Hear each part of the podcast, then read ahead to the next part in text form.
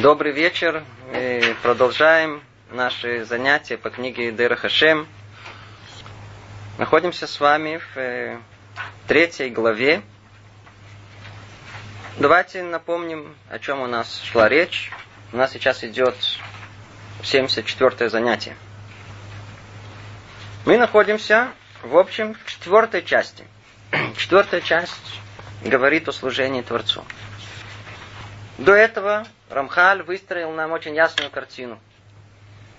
Начал с разбора понимания, ограниченного понимания, насколько человек это только может, о сути самого Творца. Отсюда он перешел к цели творения, каким образом Творец сотворил этот мир, для чего сотворил этот мир – После этого в другой части он раскрыл нам, как тот самый мир сотворенный, каким образом Творец им управляет. После этого он перешел к определению, что требуется от творения, от человека. И постепенно раскрыл нам эту картину от понимания анатомии души человека и до вершины совершенства этой души, пророчества, самый высший уровень для человека, когда пророк, он как бы прилипает, становится единым с своим Творцом. После этого он переходит к четвертой части. После того, как мы все это разобрали, что конкретно от нас теперь требуется? О том, э, речь идет о нашем служении. Мы должны быть с вами трудящимися. Надо знать, трудиться. Но в чем, как, конкретно, о чем теперь идет речь. Поэтому э, этой теме посвящает всю четвертую часть, она называется «Служение Творцу». И первая глава, она начинается с э, общей картины, о частях служения, напомним, говорит Рамхаль так, все служение подразделяется на две части. Первое изучение, второе исполнение. А изучение, мы с вами говорили на предыдущих занятиях, это был э, глава вторая, называлась она об изучении Торы. И дальше идет теперь о исполнении. Продолжает Рамхали говорить, исполнение разделяется на четыре типа. Первое постоянное, второе ежедневное, третье зависящее от времени, четвертое зависящее от обстоятельств. По порядку. Сейчас он разберет нам исполнение служения Творца, и то, что мы называем исполнение постоянное. Известно, что есть шесть постоянных мицвод, и выделил из них Рамхаль две основные – при этом он в дальнейшем и упомянет и все остальные. О сути понимания э, реальности Творца, что это, то есть для нас это вера в Бога, так по-простому это скажем. Это постоянная мецва. И об этом, в принципе, вся книга. О единстве Творца, тоже об этом вся книга, поэтому не упоминает. О том, что нельзя поклоняться другим, тоже не упоминается, тоже разбирали. А вот сразу же переходится к тому, что является неприемлемой частью нашего, нашего служения. Есть две постоянные мецвы, которые каждый еврей должен выполнить. Это любовь к Творцу и страх к Творцу. Так оно и определяется. Любовь и страх. То есть, если раньше мы с вами и предварительный этап у нас был, это во второй главе мы изучали с вами Талмуд Тора, изучение Торы. Тора постигается разумом. Но вот интересно. Оказывается, что человек это не только разум. Если был бы только разум, по-видимому, было достаточно только изучения Торы. Человек еще есть чувства. И порой бывает, что человек гораздо больше находится в чувствах, чем в разуме. Что сказать? Сколько мы пользуемся этим разумом вообще? А вот в чувствах мы практически все время находимся. Нам кажется, что чувства неуправляемы. Они откуда-то приходят, куда-то уходят. Но оказывается, что еврей обязан и чувство подставить под контроль. Они ему даны для какой-то цели. Не просто так болтаться, куда ветер этих чувств бодует, туда и нестись. Тут что-то сказали, обиделся. Тут меня рассмешили, эй, радуйся. Все это тоже хорошо, человек как-то должен жить. Но это для детей. А для чего все эти чувства нам даны? Для того, чтобы мы их управляли. Направили их в правильную сторону. Нам даже дают все способы подготовки к этому. Чтобы мы чего-то боялись в этом мире.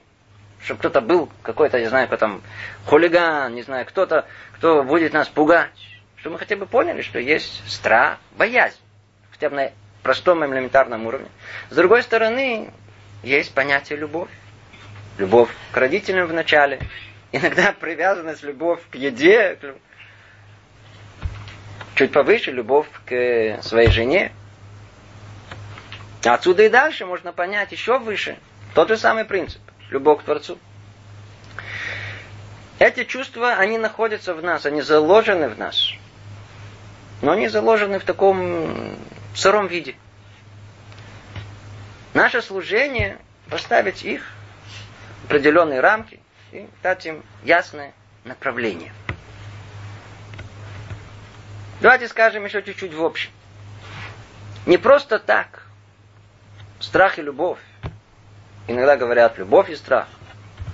Не просто так, они все время упоминаются вместе. Мы видим, что весь мир устроен по тому же принципу.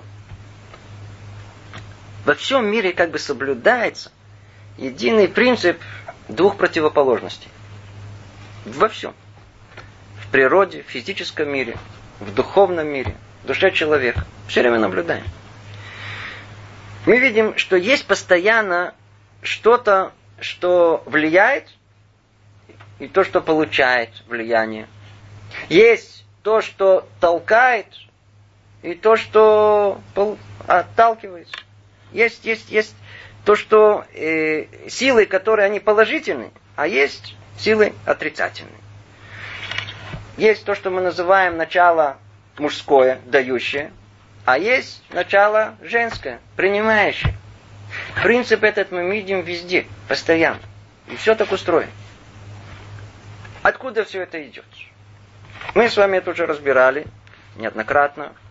О том, что есть два основных управления Творцом этого мира. Одно управление – это управление милосердие, а другое правосудие.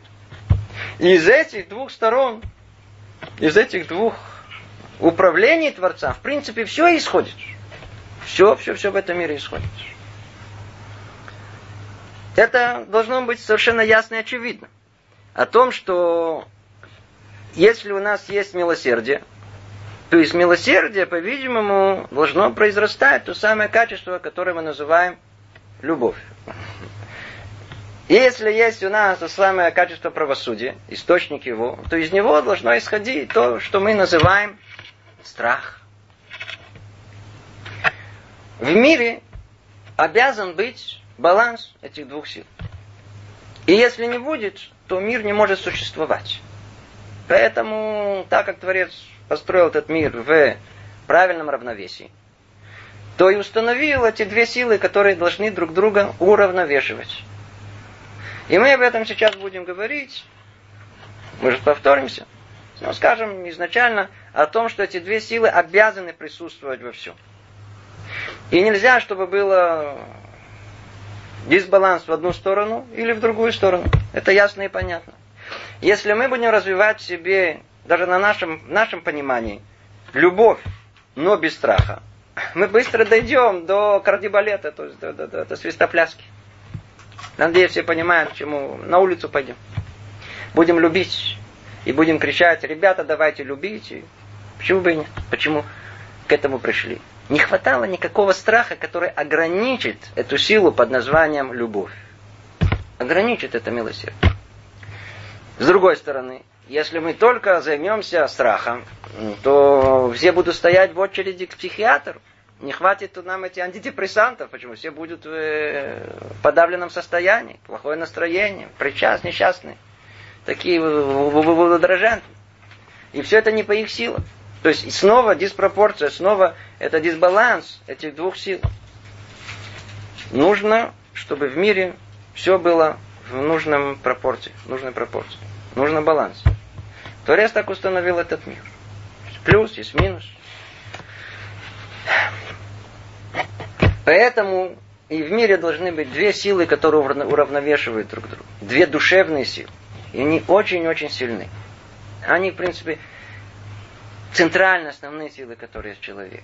Но они существуют у нас в такой сырой, задаточной форме. Практически в каком-то смысле неуправляемой. А мы должны это все это больше установить и направить. Любовь и страх. Давайте теперь обратимся непосредственно к тексту. И о теме любви и страха мы говорили уже неоднократно. Во многом мы тут чуть повторимся, но не думаю, что это будет лишнее.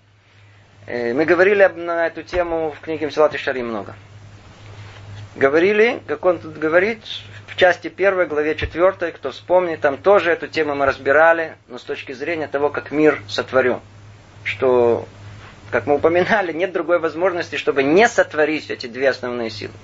Они естественным образом исходят из всего строения этого мира. И вот, начинает Рамхали говорит, мы уже объяснили в части первой, глава четвертая аспекты любви и страха, которые приближают и приобщают человека к Творцу благословенного имя. Текста тут мало, но мы будем его разбирать постепенно. Любовь и страх приближают и приобщают человека к Творцу. Ну, русские слова тут мало что э, мало понимания дает нам, тут сказано «мекарвим и меддабким». Мекарвим – это страх и любовь могут приблизить нас, сделать более близким к Творцу. Это первый этап.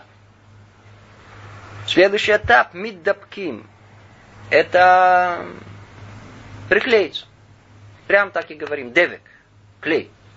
То есть присоединиться. И страх, и любовь. Теперь любовь, я думаю, что это ясно и очевидно. Дальше мы сейчас разберем. Любовь, суть ее, действительно соединить. Соединить. Две части, которые были разделены. Любовь соединяет. Соединяет родителей и детей, соединяет мужа и жену, соединяет э, человека и пирожное.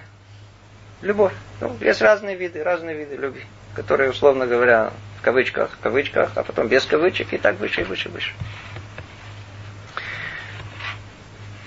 Любовь – это действительно иддабкут. Иддабкут – это приклеивание. Приклеивание. А человек, любящий, он в мыслях своих приклеивается к тому, кого он любит. Вспомним ту самую первую любовь, которую Творец дал нам, как прообраз настоящей истинной любви, которая должна быть у нас к Творцу, как частный случай к своей жене. И вот эта влюбленность, которая у нас была, кто ее помнит, она заставляла нас думать о любимом постоянно. И чем больше эта любовь горела в нас, тем больше Наши мысли убегали к нашей любимой. Это создает единство мыслей, постоянство вот этого, э, как бы полностью сосредоточились на объекте нашей любви. Тем самым, что мы сделали? Присоединились. То есть, другими словами, любовь приводит к присоединению. То, что он тут говорит. Но интересно, он говорит о том, что страх тоже приводит к присоединению. Тоже дает нам возможность приблизиться к Творцу. На первый взгляд, страх – это качество, наоборот, отделяющее. Человек, который боится, я боюсь, что я делаю? Я первым делом надо убежать. Я же не буду прям стремиться к объекту моего страха. Вовсе нет. Я буду от него убегать. А тут говорит нам Рамхаль, знаете же, о том, что, э, о том, что э, аспекты любви и страха приближают и приобщают человека к Творцу благословенного имя. Давайте сейчас это поймем, он тут же это все разбирает постепенно. Продолжает Рамхали говорить. Но знаете же, это сказано об истинных любви и страхе, любви к Всевышнему самому, любви к Всевышнему самому, а не к награде. И страхе перед его вознесенностью, а не перед наказанием. Тут сразу же Рамхаль в нескольких словах раскрывает нам целую тему. Давайте пройдемся под ней еще один раз. Страх у него есть уровень, уровень, уровень. Много раз говорили. Есть уровень, называется пахот. Пахот это по-русски, это боюсь. Это непосредственный страх, животный страх. Э, собака.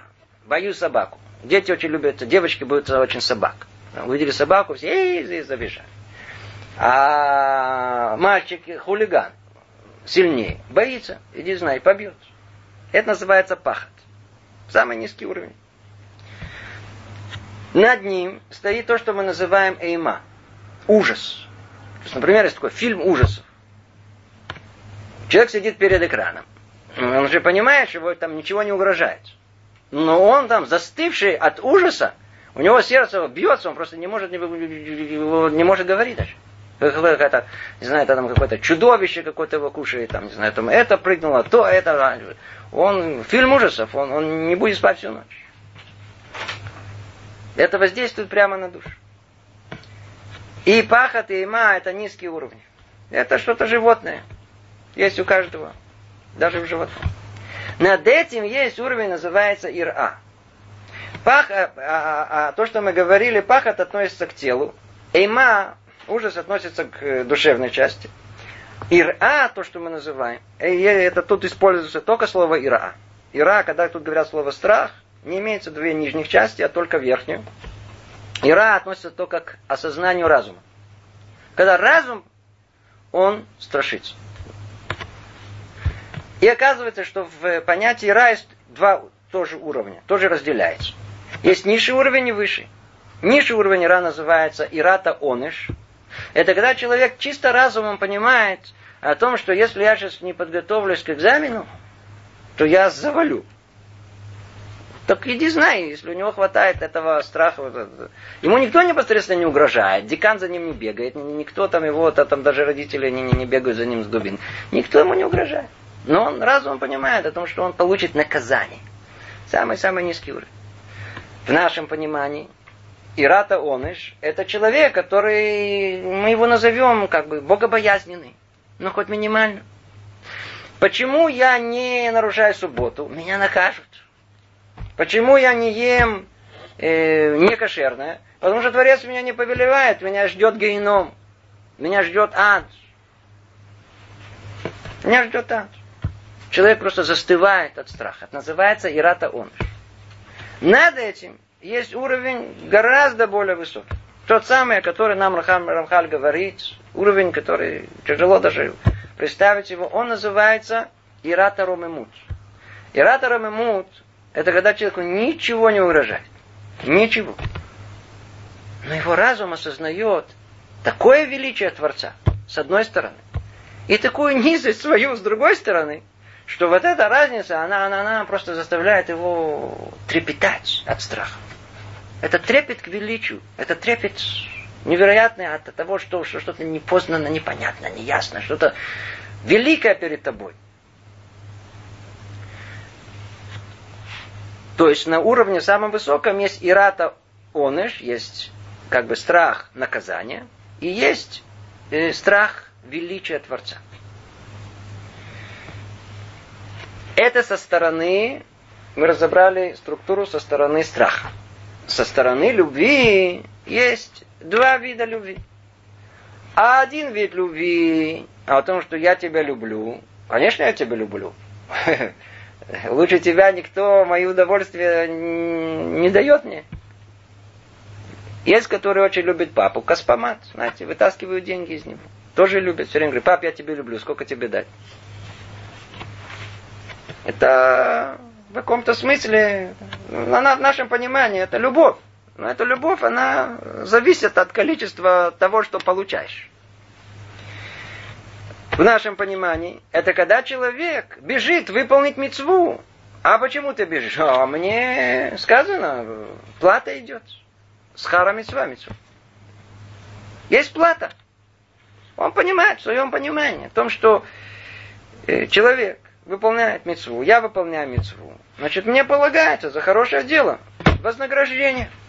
Если он вообще ничего не понимает, то он себе будет представлять, как те самые, не будем говорить, наши двоюродные братья тут, что их там ждут всякие разные шоколады, э, практически фабрика шоколадная ждет, э, все йогурты вкусные. Это я прям слышал от одного такого. По-простому они думают, что вознаграждение, это вот это вознаграждение такое, знаете. Всякие другие утехи, которые им хочется. То есть они любят по какой-то причине, из-за чего-то.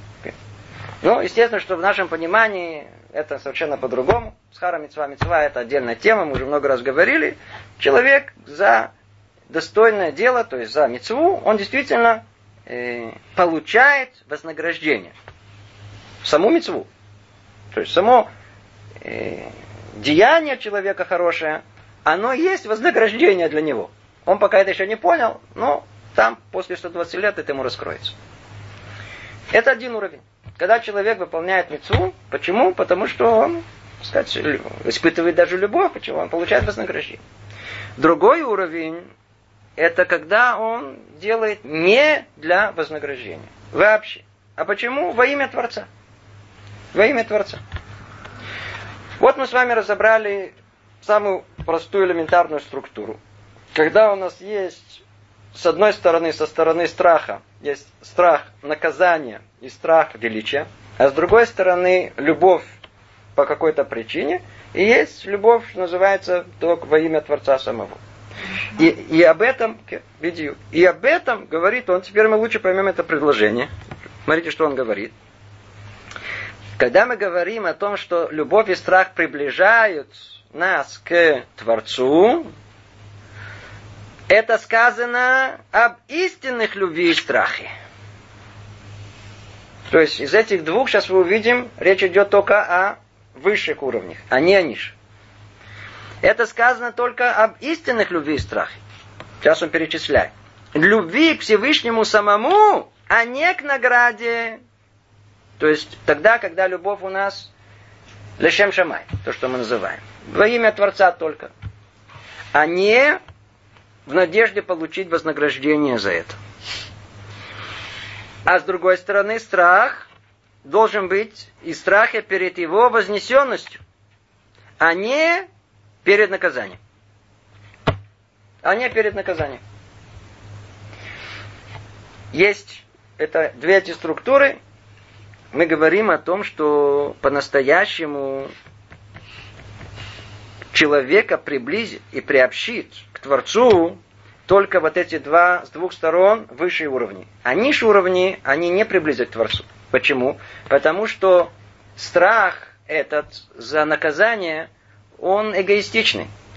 Он связан с самим человеком. Любовь в надежде получить вознаграждение, она снова направлена по, по отношению к самому себе. То есть это не приближает так, ни такой страх, ни такая любовь вовсе не приближает нас к Творцу. Оно, может быть, держит нас на определенном уровне. Это действительно как какой-то... Для нас это тоже что-то является. Мы уже много раз говорили, что Лолешем Шамаем, небо имя в небес, тоже нужно это... Это тоже ценится, это тоже определенный э, этап в становлении к совершенству человека. Но то, о чем говорит, что приблизится нас к Творцу, только высший уровень. Какой? Когда это делается только э, во имя Творца. Э, со стороны любви, любви к Всевышнему самому, а не к награде, страхи перед его вознесенности, а не перед наказанием. И теперь мы понимаем, что именно такой страх, такой страх, он тоже приближает человека к Творцу. Первый вид страха – страх наказания, как и любой э, страх наказания что делает? Он меня, наоборот, отодвигает. Когда я боюсь, я убегаю. Но страх, иратор эмут, страх перед величием, он наоборот, он тянет, притягивает. Все по-другому. Это то. И поэтому есть у нас эти две стороны. Иратор эмут притягивается со стороны страха, величия, и истинная любовь к Творцу притягивается со стороны любви. И это два пути, которые приводят человека к приближению к Творцу и приобщению, как тут сказано. И дабкут, прямо присоединение в одно единое целое. Продолжаем Рабхали говорить. Сейчас он объясняет нам все со стороны э, страха. Такой страх, имеется в виду такой страх Иратарам Имут, верхний, выше. Такой страх очищает человека от тьмы его материальности и телесности и привлекает к нему э, шхину, то есть э, присутствие самого Творца. Такой страх, то есть Иратарам Имут, вот этот страх перед величием Творца, он очищает человека от тьмы его материальности и телесности – Тут мы входим уже в непосредственное определение. Что делает страх? Что делает у человека страх? Во-первых, давайте вначале по-простому, чтобы можно было хоть что-то понять. Что делается? Первым делом страх выбивает дурость из головы. Это сразу ясно и понятно. Столько времени, сколько, сколько мы не боимся, что, что угодно можем наделать. Как только хоть какой-то страх пришел, я говорю, даже самый элементарный. Страх басар вода, какого-то наказания, по-простому, какая-то палка. Ну, сразу раз и разум вернулся. Как-то вдруг стали думать, как-то соображать. Наказываем сына за то, что он не готовится к экзамену. И знаю, если накажем удачно, это тоже отдельная тема. Ну, может быть, у него появятся мозги подготовиться к этому экзамену и так далее. Примеры во всех областях жизни. Страх очищает человека. Страх, все время привожу этот пример. Кто-то мне сказал, что в сталинские времена люди помнили гораздо лучше. Почему? Страх был.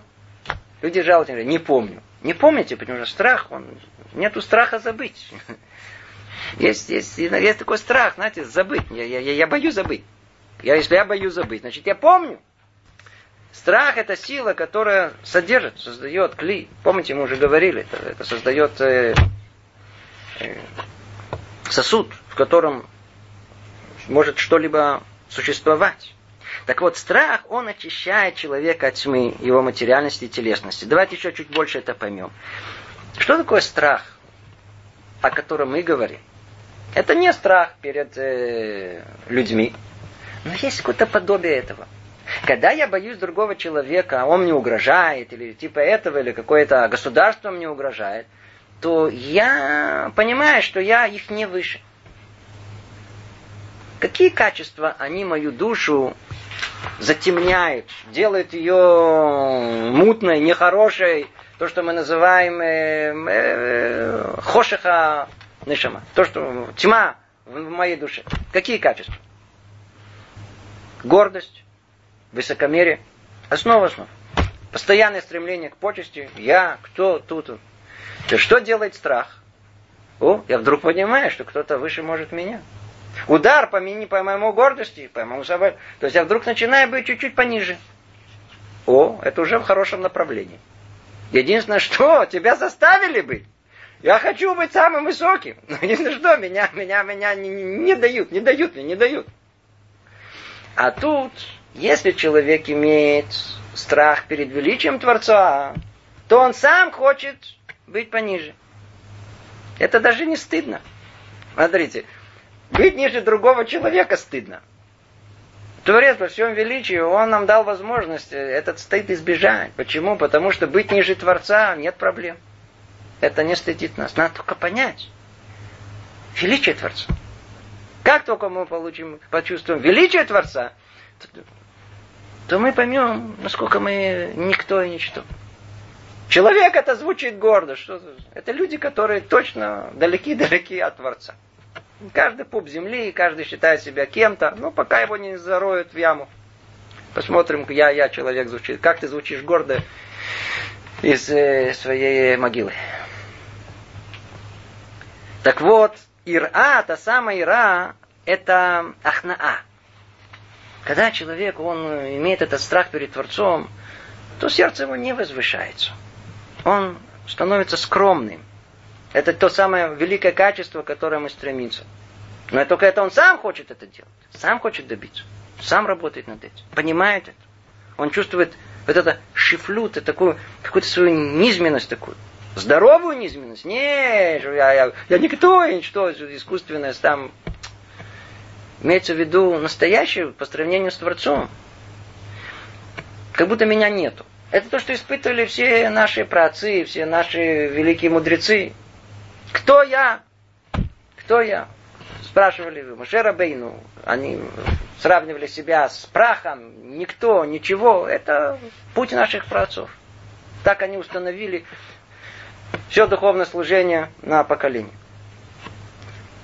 Откуда все исходило? Исходило из них невозможности, страха. У них был этот страх. Был этот страх.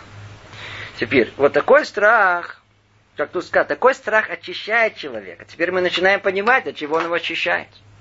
От того, что его запачкал, от того, что ему мешает быть чистым. Что ему мешает быть чистым? А корень основной, который самый верхний у нас есть, гава называется. Называется высокомерие человека. Из него произрастает все остальное. И поэтому мы гневаемся, и поэтому мы хотим постоянно кого э, почесть, и поэтому мы хотим власть. Это корень всего. Страх прямо бьет по этому корню. Пониже. Тем самым, что он делает, очищает его от тьмы, от тьмы. И его души, которую мы сейчас перечислили. И плюс от тьмы, от тьмы материальности и телесности. А что, что, за тьма материальности и телесности? Просто по-простому. Человек. Сколько времени он занят ублажением своей материальной части? Практически большая часть времени. Спит, ест, отдыхает, Тут выпил, тут пошел в туалет, тут вернулся назад, тут сел поудобнее. Все время как хотя бы просто по времени посмотреть, сколько, сколько он заморал себя услугами исключительно э, части своей материальной. Плюс его мысли были в этом. Не просто так. Та часть, которая должна заниматься страхом и любовью, она занимается, там, куплю это, не, это дешевле, не, надо поехать в тот магазин, не, надо поехать в этом. И мамаш лом, то есть такую, так сказать, есть, которые там в футболе они могут э, хорошо долго обсуждать, есть какой-то новый фильм, есть новую поездку, новую... это все занято, голова занята этим. Это та же самая, та самая нечистота, которая страх, он тут же все это раз и, и вымел. Например, человек в больнице – как-то страшно за свою жизнь. И что-то там не наблюдал людей, которые по-настоящему больные, которые, мамаш, глупости в голову приходят. Поедем туда, сделаем то, то там обсуждают, обсуждают. У них там не обсуждают, там мне выжить надо. Страх. Просто все раз и убрал. Это то, что называется очищ... страх очищает человека от тьмы, его материальности, телесности и привлекает к нему э, присутствие Творца. То есть, когда я подготовил место, как мы много раз уже говорили, страх создает сосуд. А, как только создал сосуд, он раньше был заполнен вот так, до отказа, моими амбициями, моими всякими разными э, желаниями, то ли материальными, то ли высокомерием, то ли стремление к почести, стремление к э, власти. Я, я. Убрали все это. Смотришь, много места есть. Это то, то, о чем мы говорим, что где Творец находится? Только там, где дают ему место войти. Если мы, как предварительный шаг, поймем, что такое страх перед Богом, то мы создадим то самое место, куда он войдет. Просто освободилось место. И мера страха, продолжает Рамхаль, определяет меру очищения человека и привлечения шхины. То есть, есть много ступеней этого страха. Есть один, который чуть-чуть боится, а который весь трясется. И со с точки зрения количества, и со стороны качества. Со стороны количества имеется в виду, есть которые, знаете, время от времени только боятся. Есть, которые боятся там раз в год, только в Йом-Кипур. А есть, которые в состоянии бояться, скажем, 10 дней чувы перед, перед, перед Йом-Кипуром. А есть, которые прям 40 дней, начиная сейчас, Рошходы Шилюль, прямо сейчас с этого дня начинают бояться и до этого. Есть, есть разные степени у каждых людей, все по-разному. И с точки зрения качества. С точки зрения качества все по-разному, тоже с разной силой э, они боятся, с разной силой. Говорит Рамхаль, мера страха определяет меру очищения человека и привлечения шахины. На том, кто достигнет, э, на, на том, кто достигнет состояния, при котором такой страх будет присутствовать у него всегда, шхина прибудет постоянно. Теперь говорит нам Рахаль, и знаете же, что эта мера до такой степени важная, что человек, который будет пребывать и в качестве, и в количестве, будет находиться в постоянном таком страхе, то тогда тот самый сосуд, он будет э, притягивать присутствие Творца постоянно.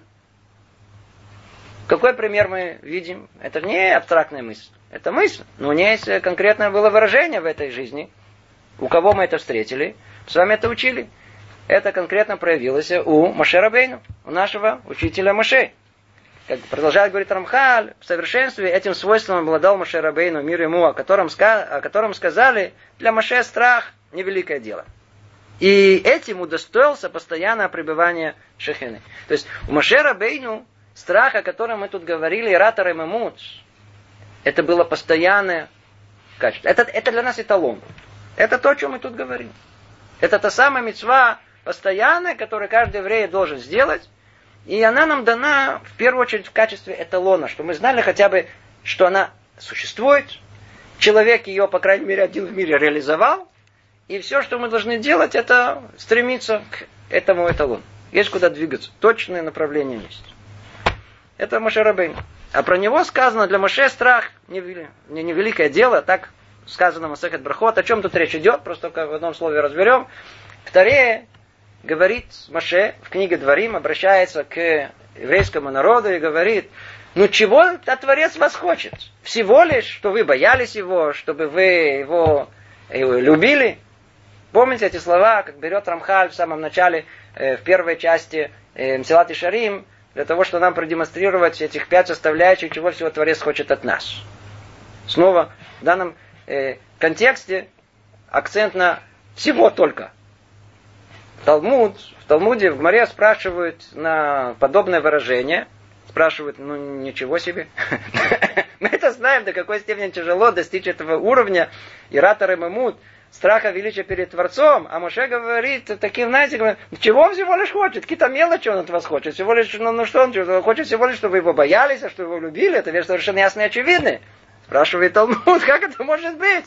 Это страх перед Творцом, это что, это такая мелкая вещь?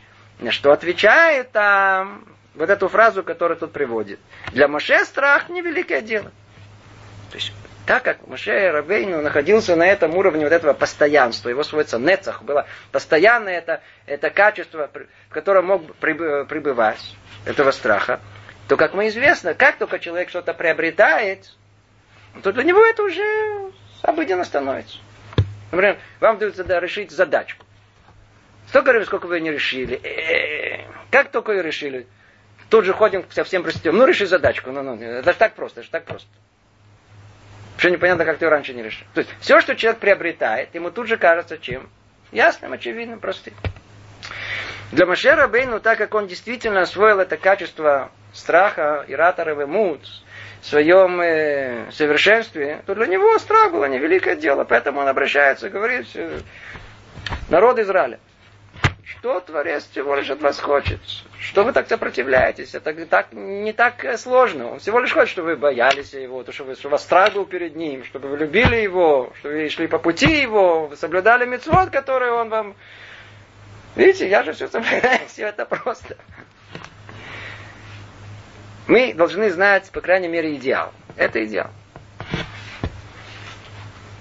Тут же Рамхаль он сразу чувствует эту диспропорцию этого великого эталона, который он нарисовал. Теперь он говорит нам, ну знаете же, другим же людям тяжело достичь этого должным образом. Тяжело достичь. Да, это есть. В ту сторону надо идти. Но тяжело достичь это должным образом. Но мерой достижения, человека, но мерой достижения человеком страха перед Богом определяется сила его чистоты и святости. Но он говорит, смотрите, каждый человек, он обладает каким-то минимальным, религиозный человек имеется в виду, каким-то минимальной богобоязненностью, минимальным страхом. Так вот, снова, а мера этого страха, она и определит нам то, что тут называют слово тара век душа. То есть вот то, то понятие, сейчас мы к нему больше э, придем, то понятие, о котором мы много говорили в книге Мсилат и Шарим, там было понятие тара век душа, кто помнит. Э, тара со стороны не делай, со стороны очищения своей души. И к душа, то есть то, что переводим святость, со стороны делай. Снова, это со стороны любви. В отличие от чистоты, это со стороны страха. Говорит Рамхаль снова, но мерой достижения человеком страха перед Богом определяется сила его чистоты и святости. То есть не паникуйте, что вы не достигли сразу вершины. У каждого своя мера. Но только надо знать, что по эту меру надо стараться каждый раз ее увеличить. И особенно во время исполнения человеком заповеди или изучения Торы, богобоязненность, необходимые условия совершенства этого изучения или этой заповеди, как вы уже упомянули. И теперь подводит он очень короткий итог этому и возвращает нас к предыдущей главе. Вы помните, где было сказано о том, что изучение Торы дает человеку невероятные блага, какое-то что-то супер э, естественное, не, непонятное какое-то благо, которое спускается с небес на человека, но это все при условии, что мы учим Тору не как обыкновенную мудрость. Мы не Аристотель, Тора, вообще нет. Мы учим совершенно по-другому. Как? С богобоязненностью. Как тут сказано. Тору надо учить с страхом перед Творцом, и с пониманием, что это нужно все выполнять, а не оставлять это на умозрительном уровне. Это условие. Поэтому и тут и это возвращает нас Рамхаль к этой же мысли и говорит, знаете же, о том, что а, а боязнь перед Творцом, страх перед Ним, и он определит нашу силу, наш уровень чистоты и святости, и в особенности во время исполнения человеком заповеди или изучения Торы. Надо знать, что э, богобоязненность – необходимое условие совершенства этого изучения или этой заповеди, как мы упоминали. Сейчас мы вернемся к этому уже, может быть, с другой стороны, как бы подведем итог, но давайте уже сейчас запомним о том, что страх перед Творцом – это необходимое условие э, изучения Торы, необходимое условие соблюдения мецвы. Запомним, сейчас вернемся к этому после разбора любви. Продолжает Рамхали говорить. А любовь приобщает и связывает человека с Творцом. Умножает его духовную силу и коронует его великими венцами. Тут на одном этом предложении, тут много-много что можно сказать. Огромный смысл есть тут. Скажем только меня. А любовь, она приобщает и связывает человека с Творцом. Как мы уже сказали, вот это приобщает и связывает, это э, микаревет, действительно она как бы создает большую близость, и в конечном итоге миддабек, оно как бы присоединяет, э, присоединяет человека э, к Мамаш Микашерет, привязывает человека к Творцу. После этого сказано у Мияпакохо, то есть это силу его умножает его духовную силу тем самым.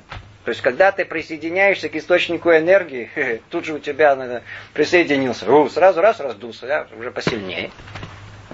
Ну, тебе посильнее, когда ты стал? Тогда, когда ты сделал усилия присоединиться к этому. Пока ты вставил два пальца в розетку, заняло время и усилия. А, смог, тут же получил энергию. А после этого говорит он, и коронует его великими венцами. Слово, которое вообще непонятно, это все скрытая часть непонимания. Коронует это кетер, это часть внешняя, которая она не часть человека. Это намек на то, что человек, который э, добивается высокого уровня любви Творца, не к себе, а любовь к Творцу, он получает всегда подарок от Творца. Как сказано о том, что к душа, сказано так, о том, что душа, говорит Рамхаль, это самая душа, святость, она всегда, ее начало в усилии человека, а ее конец всегда подарок. Всегда подарок. Так и тут. А любовь, это со стороны же ведь любви, то она всегда начинается с усилия любить.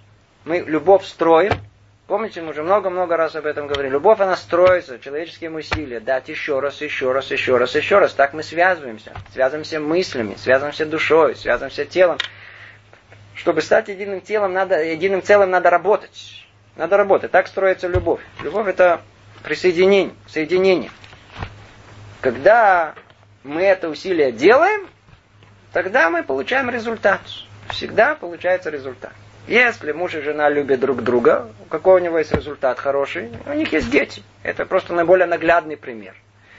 И по этому примеру связи между мужем и женой, от которых требуется самое большое проявление любви. Чем больше любви, чем больше желания, чем больше, даже можно сказать, вожделения, тем больше результат будет. То есть дети лучше будут, будут умнее, знаю, там, со всеми, со всеми качествами хорошими, которые есть. И этот прообраз у нас э, между мужем и женой, это прообраз между евреем и Творцом. То есть, чем больше будет эта любовь, тем будет больше результат. Тем будет больше корона, как тут сказано. Это та самая корона, которую мы получаем как результат всех наших усилий любить, устроить эту любовь. Это есть наша корона. То есть, и коронует его великими венцами. Ну, это тоже намек на дополнительные части души, которым надостаивается.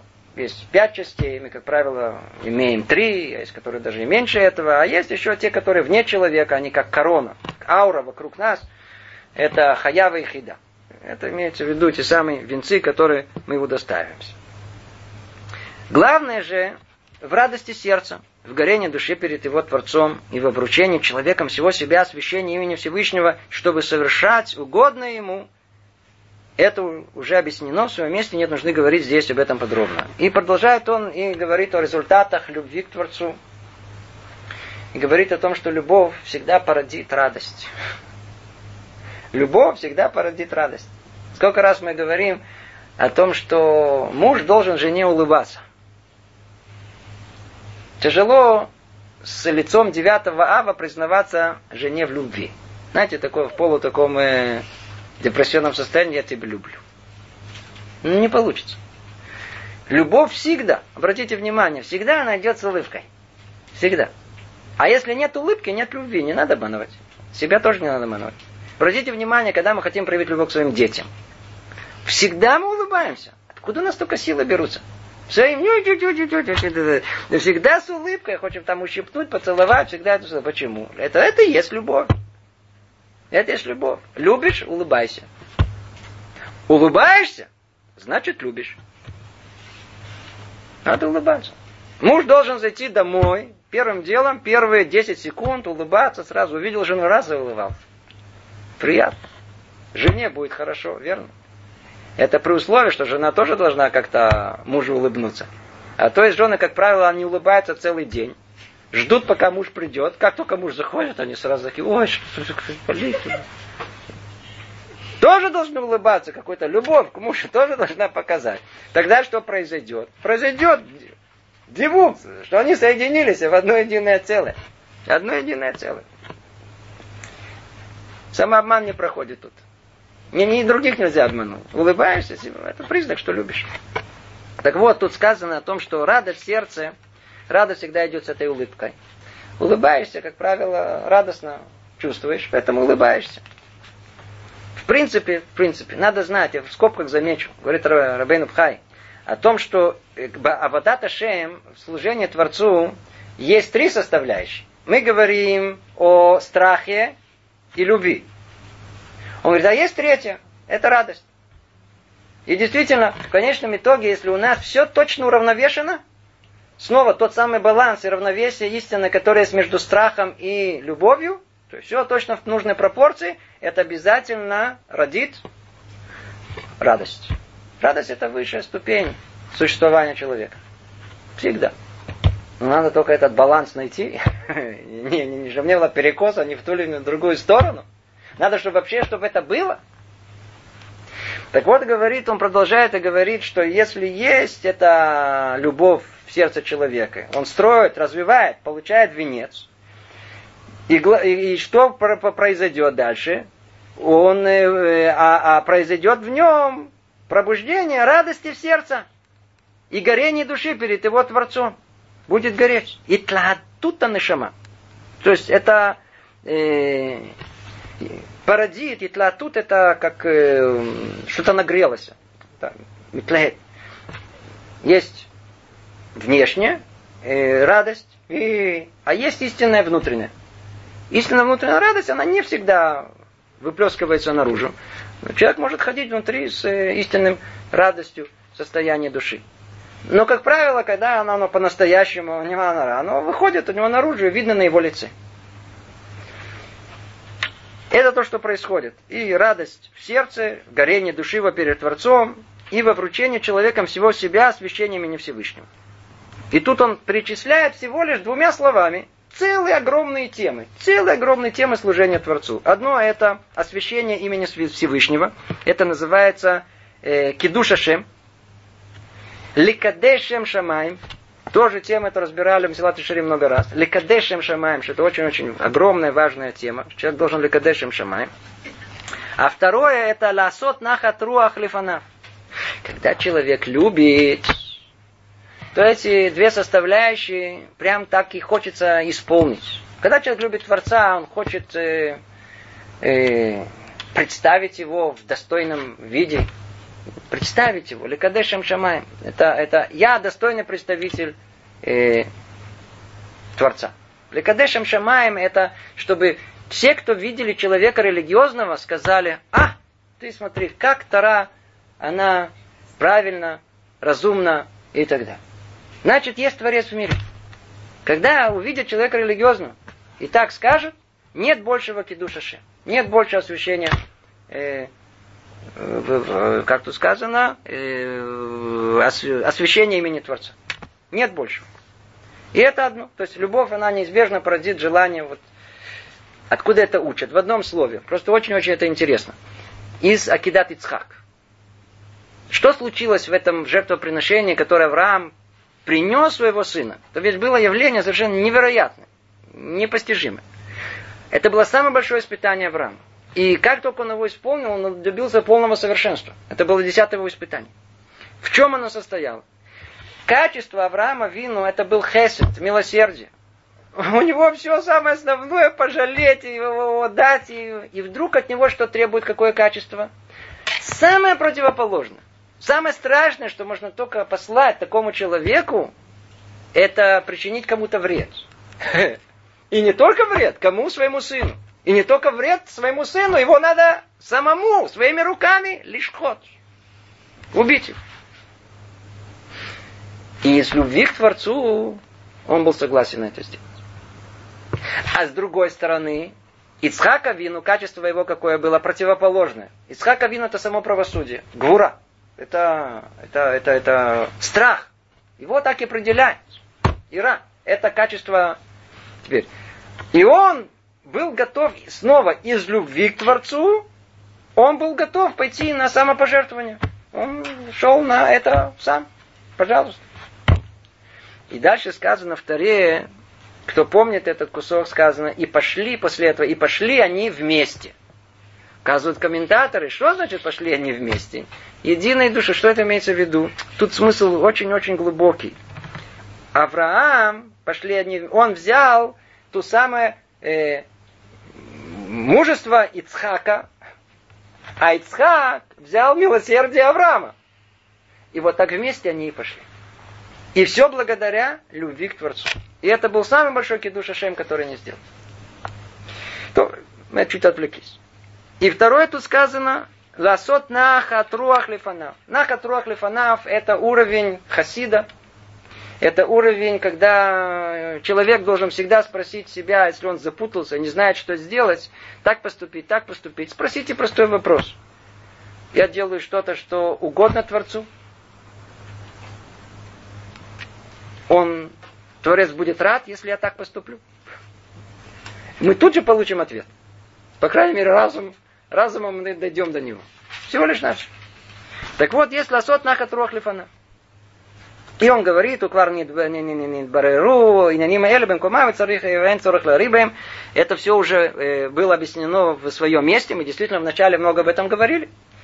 И нет нужды говорить об этом подробно. И заканчивает эту, эту главу, и говорит он так. И к этому еще присоединяется вера в Него благословенно. И в особенности упование на Него и тому подобное. Все вещи, приобщающие человека к Творцу, благословенное имя Его, и усилящее в нем святость и сияние. То есть он возвращается э, к тому, что мы упоминали, что есть мецвод какие? Есть мецвод, исполнение разделяется на четыре типа. Первое постоянное. Он начал сразу же с любви и со страха. Сейчас он упоминает как бы еще дополнительный, постоянный мецвод. Он не говорит о них широко, а только упоминает их и говорит.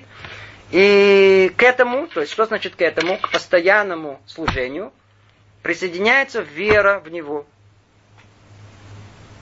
То есть вера в настоящем, в реальность Творца, как мы говорили, в единство Его.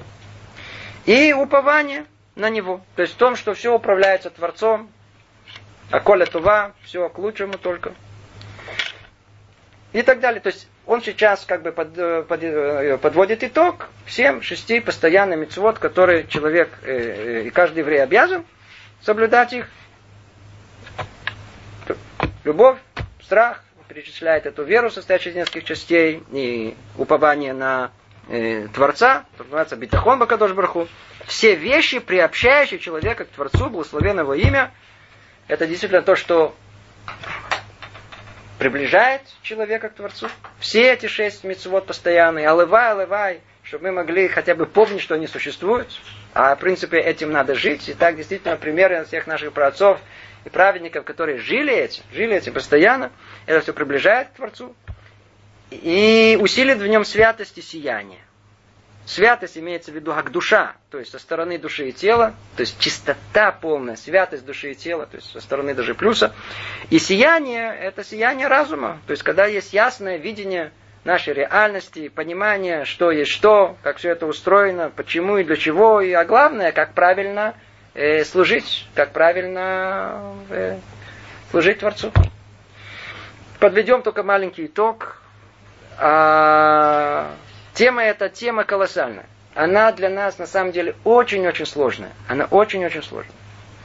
Мне недавно один сказал человек, слышал от него, что он любит слушать иудаизм. Мы такие слушатели иудаизма. Интересная идея, нравится. Жить этим необыкновенно сложно. То, что мы сейчас разобрали, тема очень-очень сложная.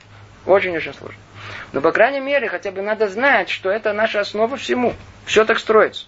Есть у нас основа, есть у нас очень ясная база всему. Есть две основные силы, которые в мире существуют. Есть мира милосердия и правосудия. И они порождают эти две силы, которые могут теперь технически все это толкать. Одна это сила любви, а другая сила страха. Снова мы говорим о самых верхних проявлениях этих двух сил. Согласно этому и построено у нас, что все в мире делится как бы на две эти составляющие. С одной стороны, страх, он убережет нас от зла. Не делай. На этом построены все мицвод. Нельзя. Мицвод не делай. А любовь – это основа всех мицвод. Делай. Поэтому и раньше мы говорили, упоминали о том, что когда мы учим Тор, и когда мы исполняем мицвод, мы обязаны это исполнять всегда с страхом и любовью, в нужной и правильной пропорции. И это как крылья, как крылья. Много раз приводил пример, как однажды э, рассказывал об Альшемту, он хотел войти в одну, э, в одну синагогу и раз и остановился. Не может войти туда. Спросили, Ребе, что случилось?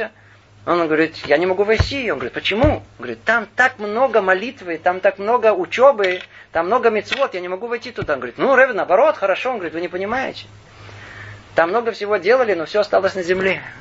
Ничего вверх не поднялось. Чтобы поднялось вверх, нужны крылья. Так и у, во всех местах в нашей книге, в книге Зор, у Ава и Ира – это два крылья, как у птицы. Птица не может летать с одним крылышком. Нужно два крыла, чтобы было равновесие. И эти два, это э, крылья эти, эти чувства, это единственное, что может наш мицвод поднять вверх. Это единственное, что делает их мицвод. Мы не можем выполнять их чисто э, умозрительно или чисто механически. Это не исполнение мицвы полной. Оно никуда не уйдет. Есть в этом что-то, но оно по сравнению с желаемым практически ничто. Каждая мецва должна сопровождаться крыльями, которые поднимет эту мецву вверх.